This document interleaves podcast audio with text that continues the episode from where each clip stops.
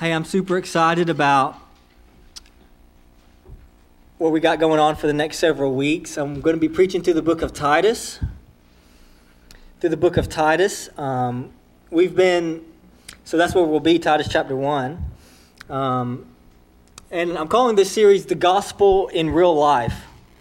Uh, the, the book of Titus is written to um, Titus. and and he's a, he's a young protege of, of, of Paul. Uh, and it's written to the church in Crete. He's ministering to the church in Crete. Now, if somebody calls you a Cretan, I think intuition tells you that's not a compliment. Um, and so that goes back a long, long time. And so Paul's instructions here are to a Cretan church and a Cretan culture about how the gospel should change their lives. And so I'm excited about it and how to learn about the gospel in real life. Let me pray for us one more time. We'll get started here. King Jesus, we come now to worship you through the hearing of your word. Your word is powerful. You spoke, and all the cosmos came into existence. You can speak into our hearts this morning and change us into who we could never make ourselves to be. And so I pray that divine supernatural miracles would take place in this room this morning to deliver us from sin, to deliver us from self, to help us live out the gospel in real life, to maybe for the first time save a lost soul who has yet to come to saving knowledge of you. Your word is powerful. So we say, Speak, Lord. Your servants are listening. In Christ's name, amen. So, yeah, I've been itching to get back into what I think should be the bread and butter of the preaching ministry of the church, and that is preaching verse by verse through books of the Bible. Um, Titus really jumped out to me when I was thinking about it. It's gospel centered, it's pra- practically oriented.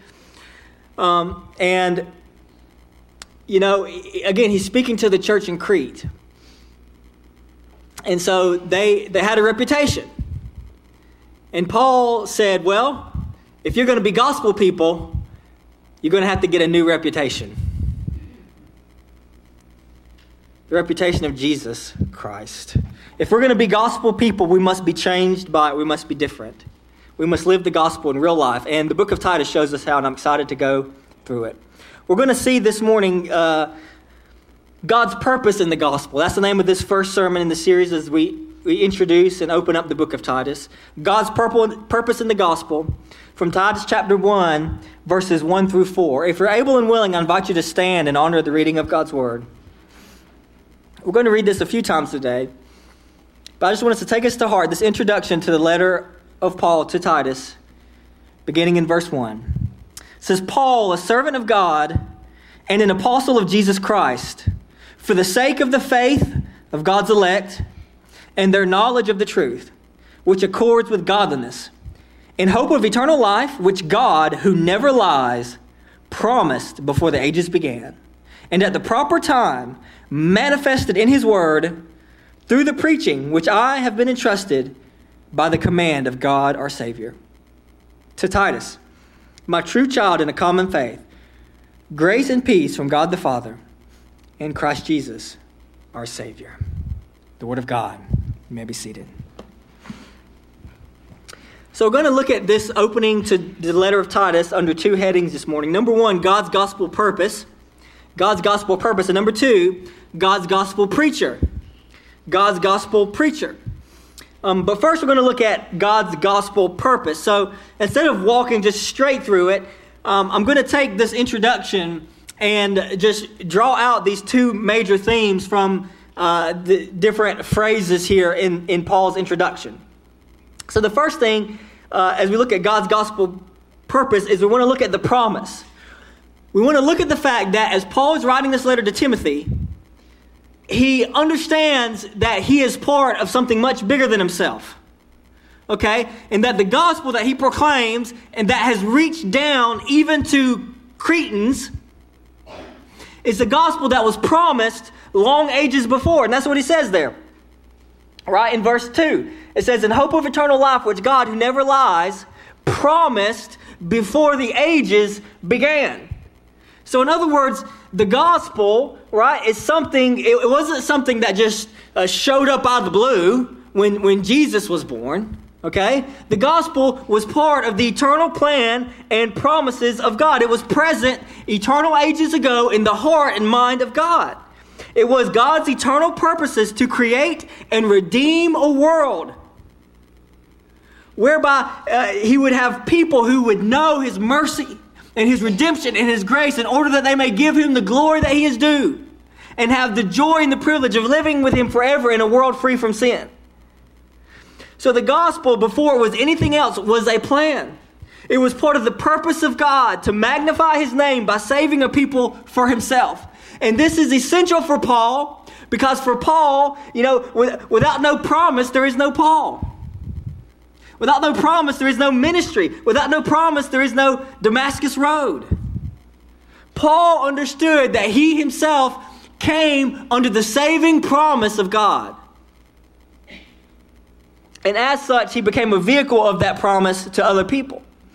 It says there in verse 2 there that it says, in hope of eternal life, which God, who never lies, promised before the ages began. So the promised hope is the hope of eternal life. It's the hope of eternal life. Now, I think that promise goes all the way back to the very first promise in the Bible that we've talked about so often, Genesis 3:15. And if you remember in that verse, right after sin entered the world, right after the fall, right, God is talking to the serpent, to the devil, and he tells him, He says, There will be enmity between your offspring, Satan, and her offspring, the woman. He shall bruise your head, and you shall bruise his heel.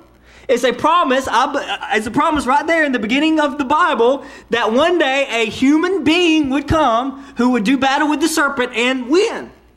And I believe that implied within those passages, not just that he would conquer the devil, but that he would undo everything that the devil did. Namely, bring sin into the world and through sin, death. And so I believe right there in Genesis 3.15 is a, the primordial promise of eternal life. And that's remarkable. Because God, in the face, in the face of sin, right? So, so God created humanity, and He gave them everything they could possibly need. He made them in His own image, and they rebelled against Him. And yet, in the face of that rebellion of sin, He still gives the promise. The promise, you know, He could have just sent us all to hell and be done with it. And He, he would have done no one any wrong. But he didn't, right?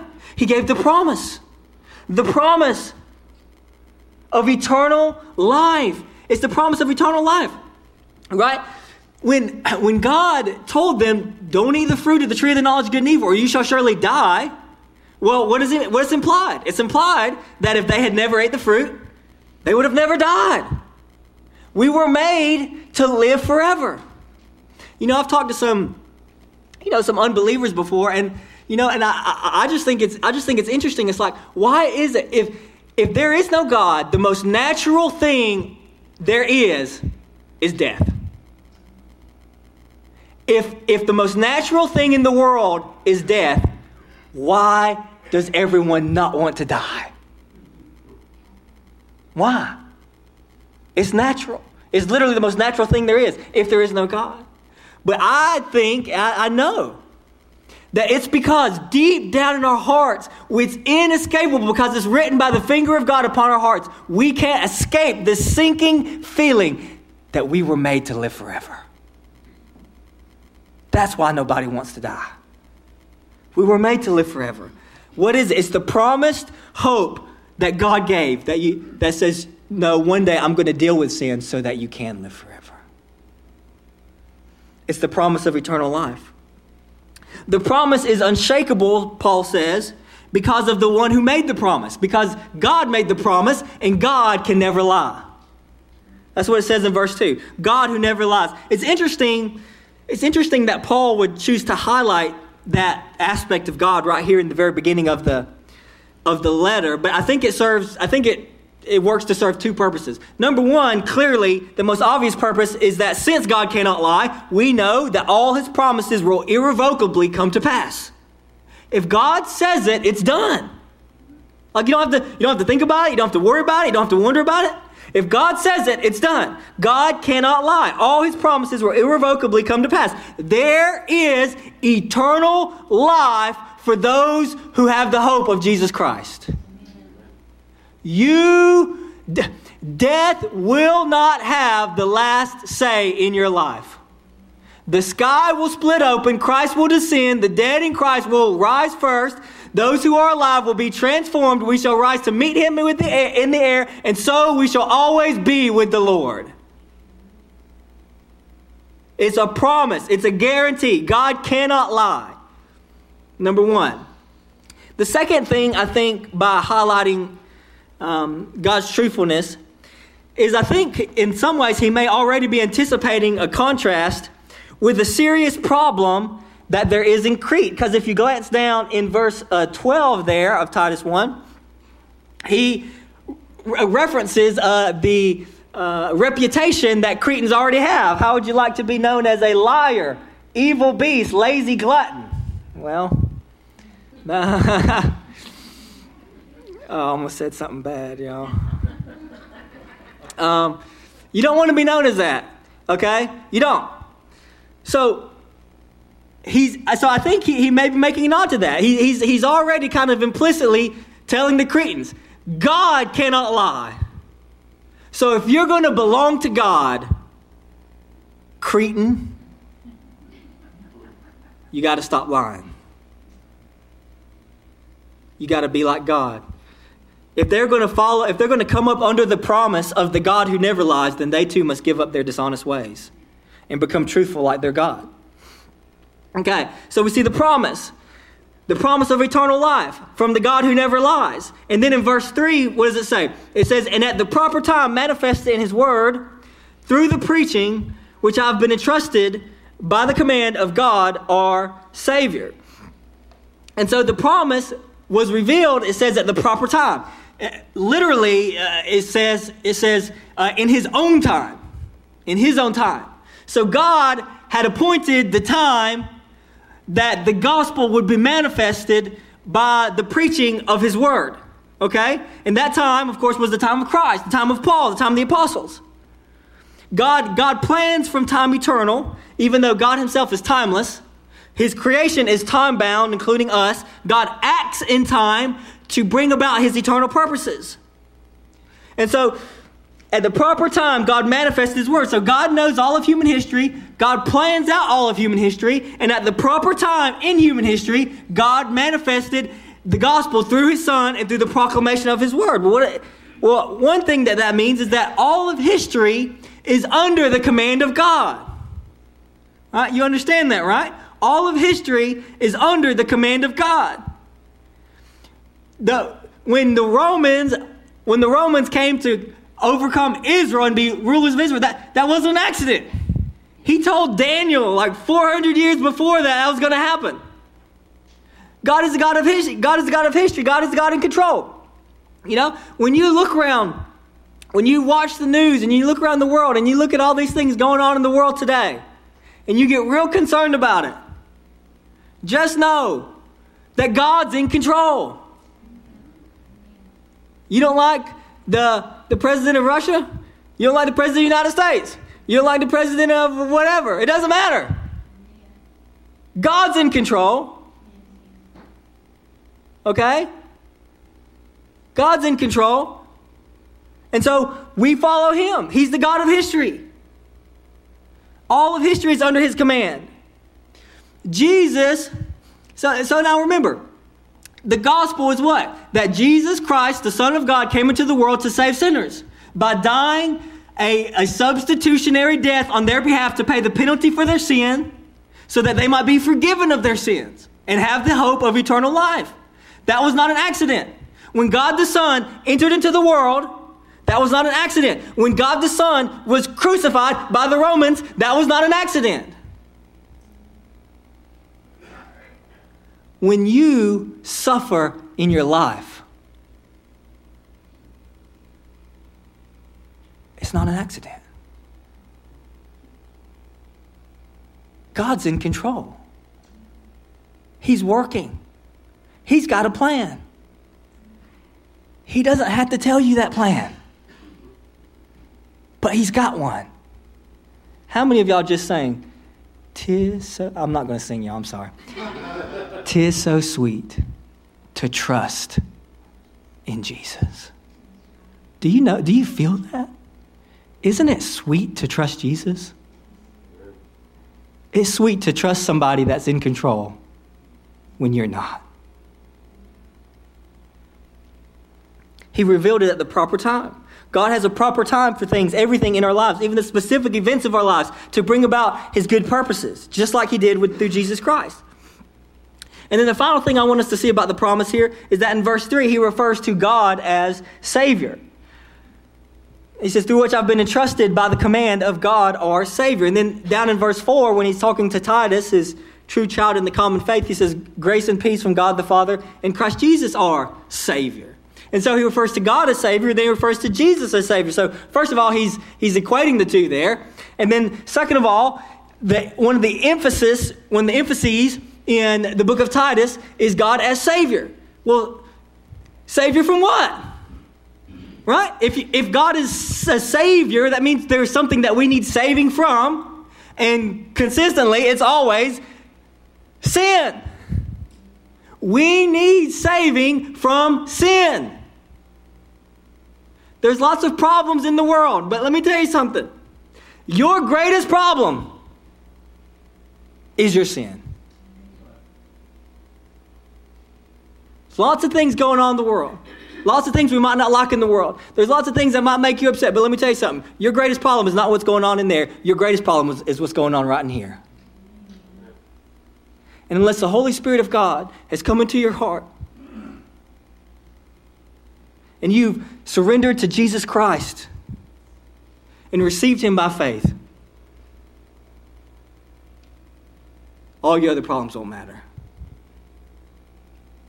So, even in this introductory section here, we see this unbelievable promise of God. The story of the world is the story of the Bible, it's the story of God fixing our problem that we made, the problem of our sin.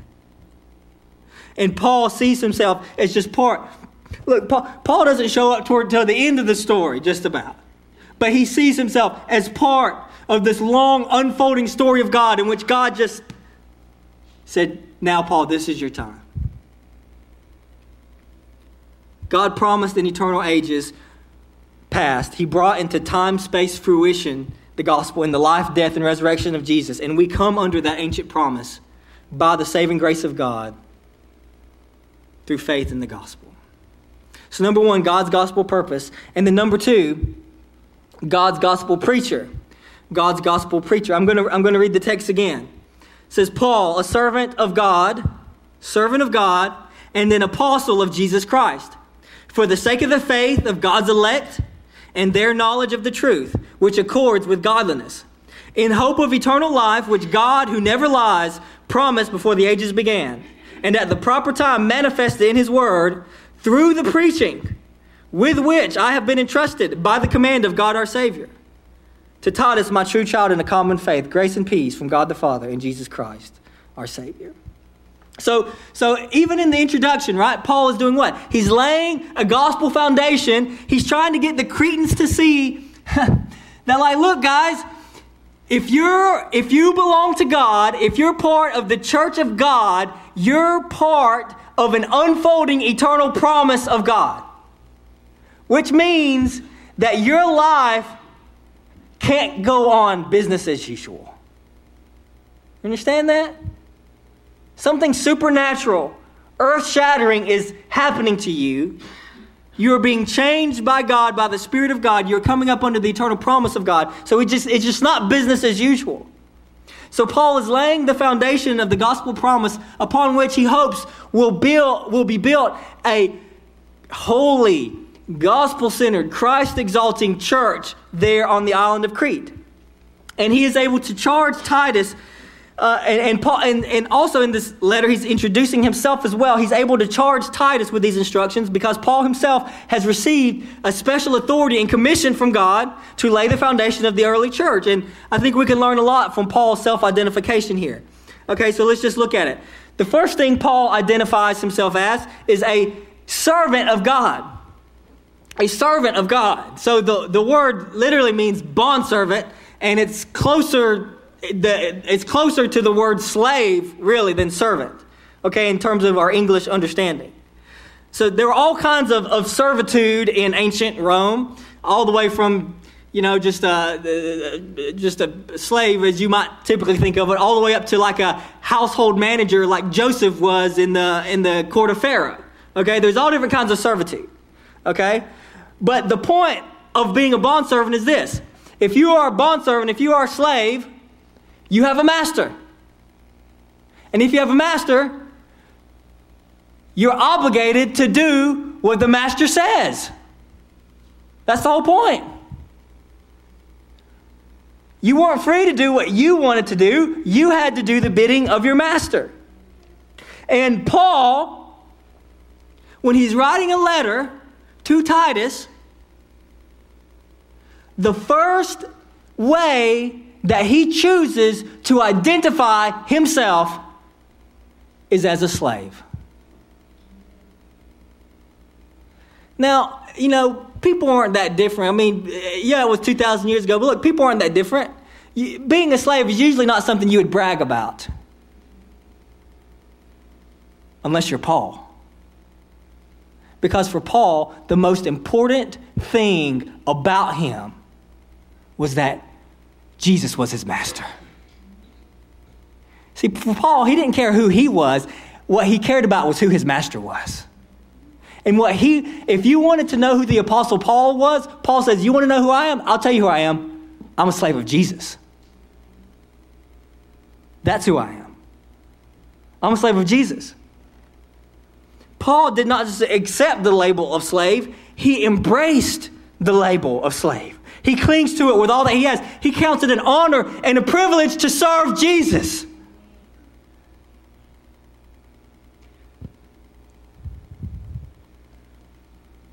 And for Paul, this is it's, it's for Paul this is a no-brainer. Because in Paul's mind, in Paul's mind, in Paul's thinking, look, everybody's a slave. Everybody's a slave. It's not like, oh, you, are free and I'm not, or I'm, I'm free and you're not. In Paul's mind, everybody's a slave because everybody serves something. What you serve is your master. And most of the time, what do we serve? We serve what we think is going to make us happy. You think money is what's going to make you happy? Money's your master. You serve it. You think relationships are going to make you happy? You think your, your family? You think your job? You think whatever it is is going to make you happy? That's your master. You serve it. You serve whatever you think is going to make you happy. Humans are inescapably slaves. We will always act in service to something. You will always have a master. So the question is, is not, are you going to be slave or free? The question is, who are you going to serve? You're going to serve sin, you're going to serve self, or you're going to serve Jesus Christ. Whoever does, whoever does not uh, deny himself, take up his cross, and follow me is not worthy of me. Deny yourself to follow Jesus. You have to choose. You can't do both. Paul is a slave of God. It isn't a point of shame, it's a badge of honor. He doesn't live to serve Paul and to make Paul happy. He lives for God. He dies for God.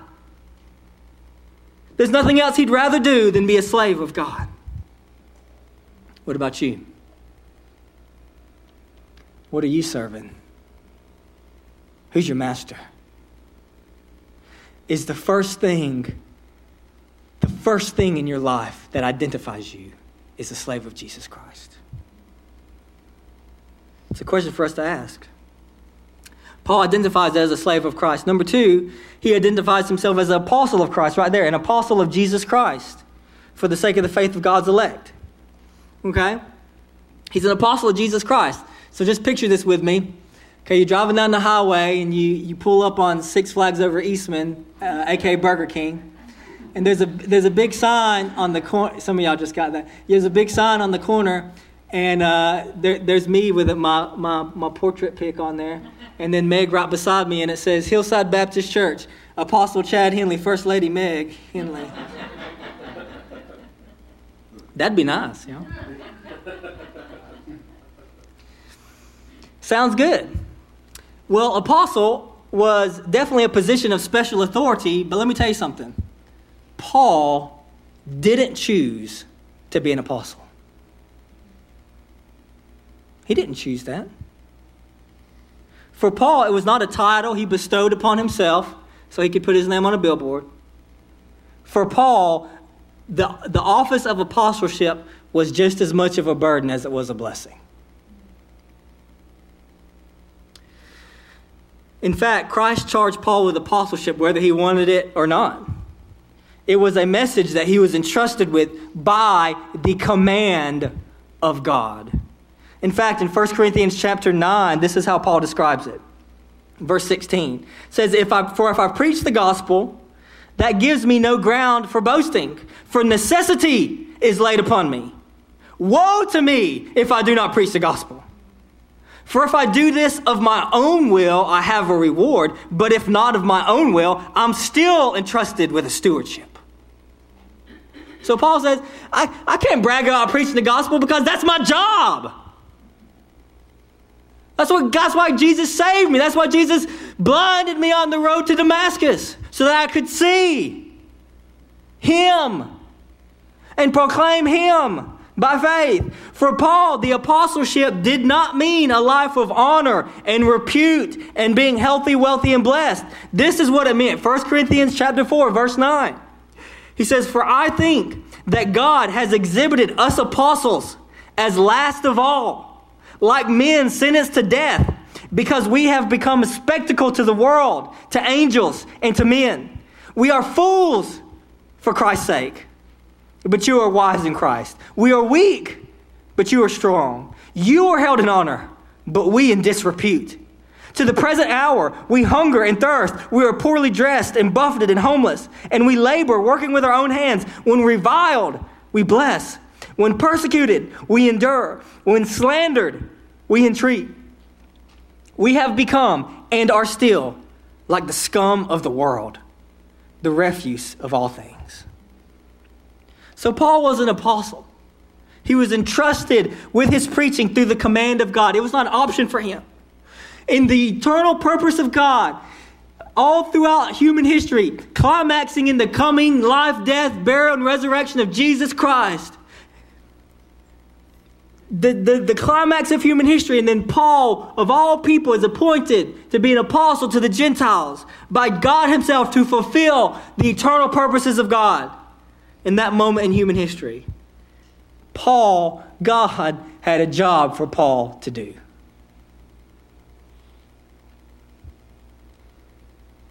And being a bondservant means being faithful, regardless of, regardless of sacrifice, regardless of what it calls you to do. Because it was a privilege for Paul to serve the Lord who saved him. So Paul is a slave, he's an apostle. And the, the last thing I want us to see is Paul's self understanding of his role as a preacher of the promise of God. It says there again in verse 2 and 3, right? It says, In hope of eternal life, which God, who never lies, promised before the ages began, and at the proper time manifested in his word through the preaching, which I have with which I've been entrusted by the command of God our Savior. So if you think about what Paul is saying there, he is saying that the ancient promises of God are now being manifested through the obviously the life, death, and resurrection of Jesus Christ. But now that Christ has ascended back into heaven, they're being manifested through the preaching of the gospel. They're being manifested through the preaching of the gospel. So I just want you to think about this. The apostle, uh, uh, Jesus came to save the world. Bless God. And there are multitudes and multitudes of people, by God's grace and by faith in Christ, who will come under the saving promises of God and obtain the hope of eternal life. But there are multitudes and multitudes of those people who what?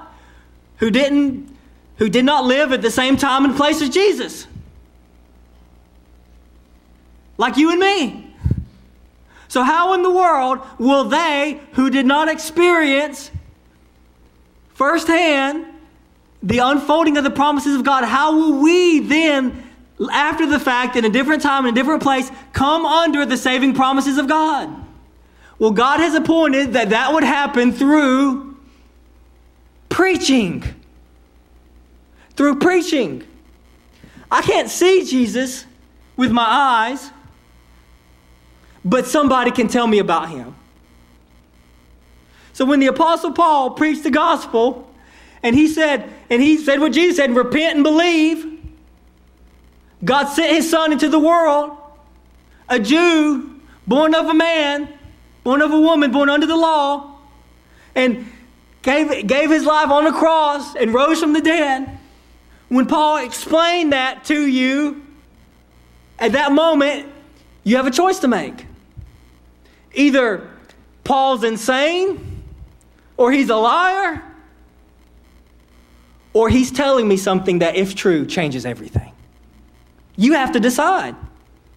You got, you got to decide. Either Paul's crazy, he's a liar, or he's telling the truth. And if he's telling the truth, that means that the moment you hear the gospel, the eternal promises of God are now coming near to you. The question is, what are you going to do about it? What are you going to do about it? Paul understood that his preaching, you know, you know, preaching is a negative term today. Oh, don't don't preach at me. Well, the Bible says preaching is how people are saved.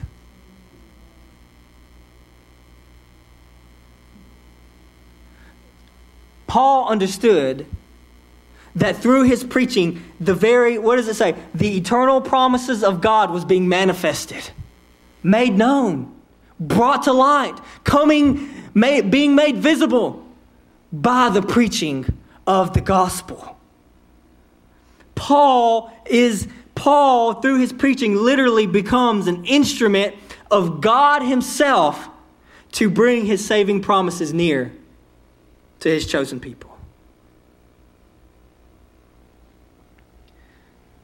We know this because we know this is what Paul thinks because he says it right there in verse 1. Paul, a servant of God, an apostle of Jesus Christ. Why? For the sake of the faith of God's elect and their knowledge of the truth, which accords with godliness. Why is Paul, why is Paul an apostle? Because he says, for the sake of the faith of God's elect. There are people who God has chosen, who, when they hear the gospel, will believe in him and be saved.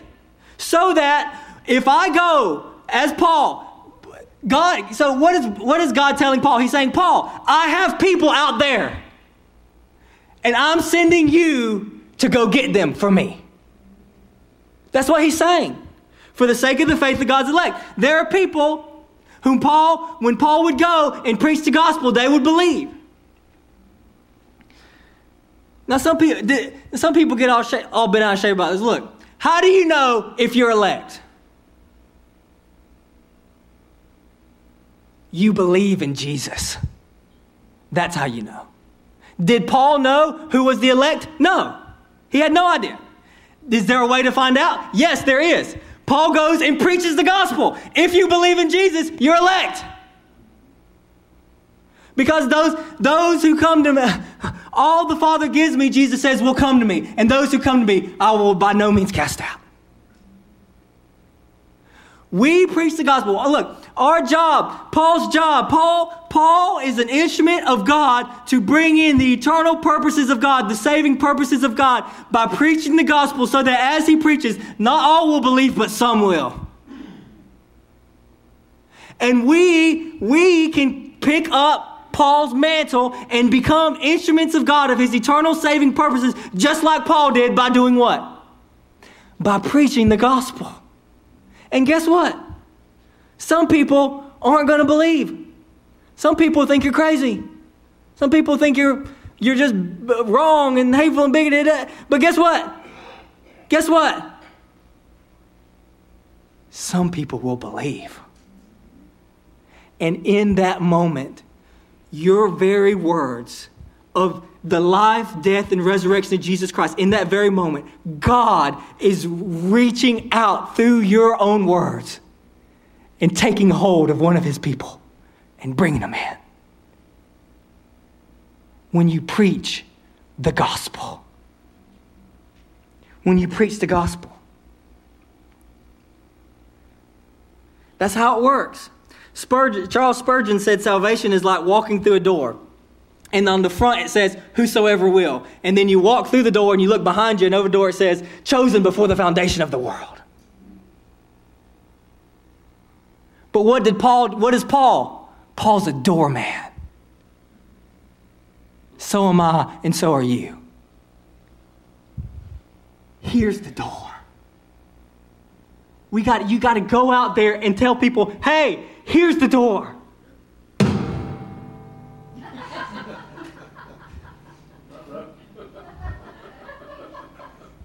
That's why I don't play instruments, y'all.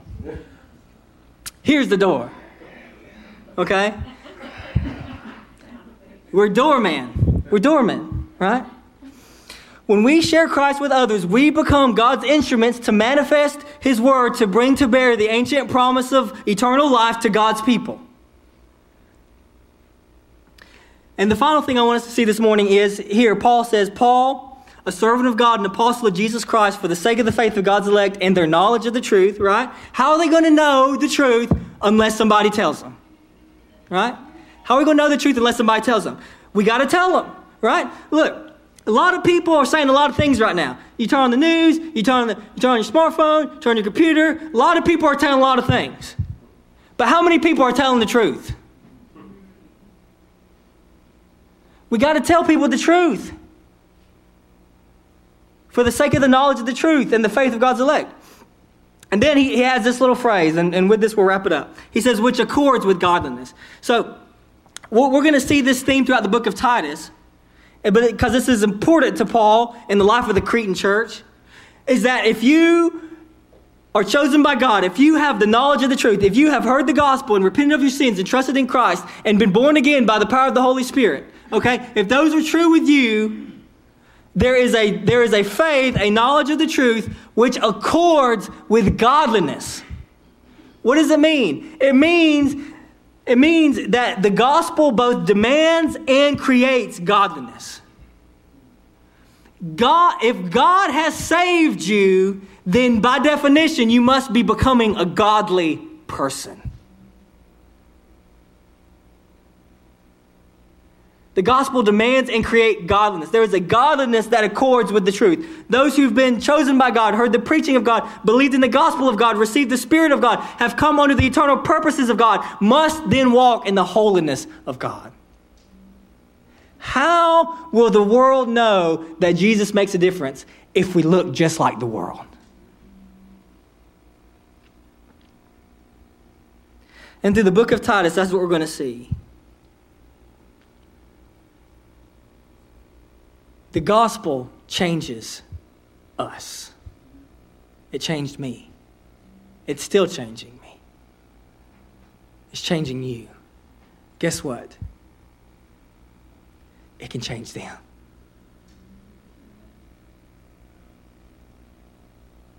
If we give it to them. So, what is Paul saying? Hey, Titus, tell the Cretan church they're part of something bigger than they've ever dreamed. The eternal saving purposes of God have drawn near to them, and they must be changed. And we must too. Let's pray together. Lord Jesus, thank you for the opportunity to come under the saving purposes and promises of God. Thank you, Lord Jesus, that you made a way when there was no way. Thank you, Lord, that when we were lost and dead in our sins and trespasses, you reached out and saved us by grace through faith in Jesus Christ. God, I pray that you would help us, like the Apostle Paul, to be instruments God, of your saving grace, to be preachers of the good news of Jesus Christ, knowing that as we do that, Lord, we are participating in an ancient promise. That we become your very own hands and feet to bring to bear your saving power, God, to those who will know you. And Lord, I pray, Lord, that maybe perhaps someone listening to the sound of my voice right now, deep in their hearts, they don't know you. I pray, Lord, that you would grant them this very moment to behold you with eyes of faith, Lord Jesus, as the one who lived, who died, who rose again, and who's coming back one day. And I pray that they would just reach out to you in their hearts in repentance, turning away from their sins, and trusting in you. And I pray at this moment you would fill them with your spirit and bring them into the forever family of God. We love you and praise you in Jesus' name. Amen.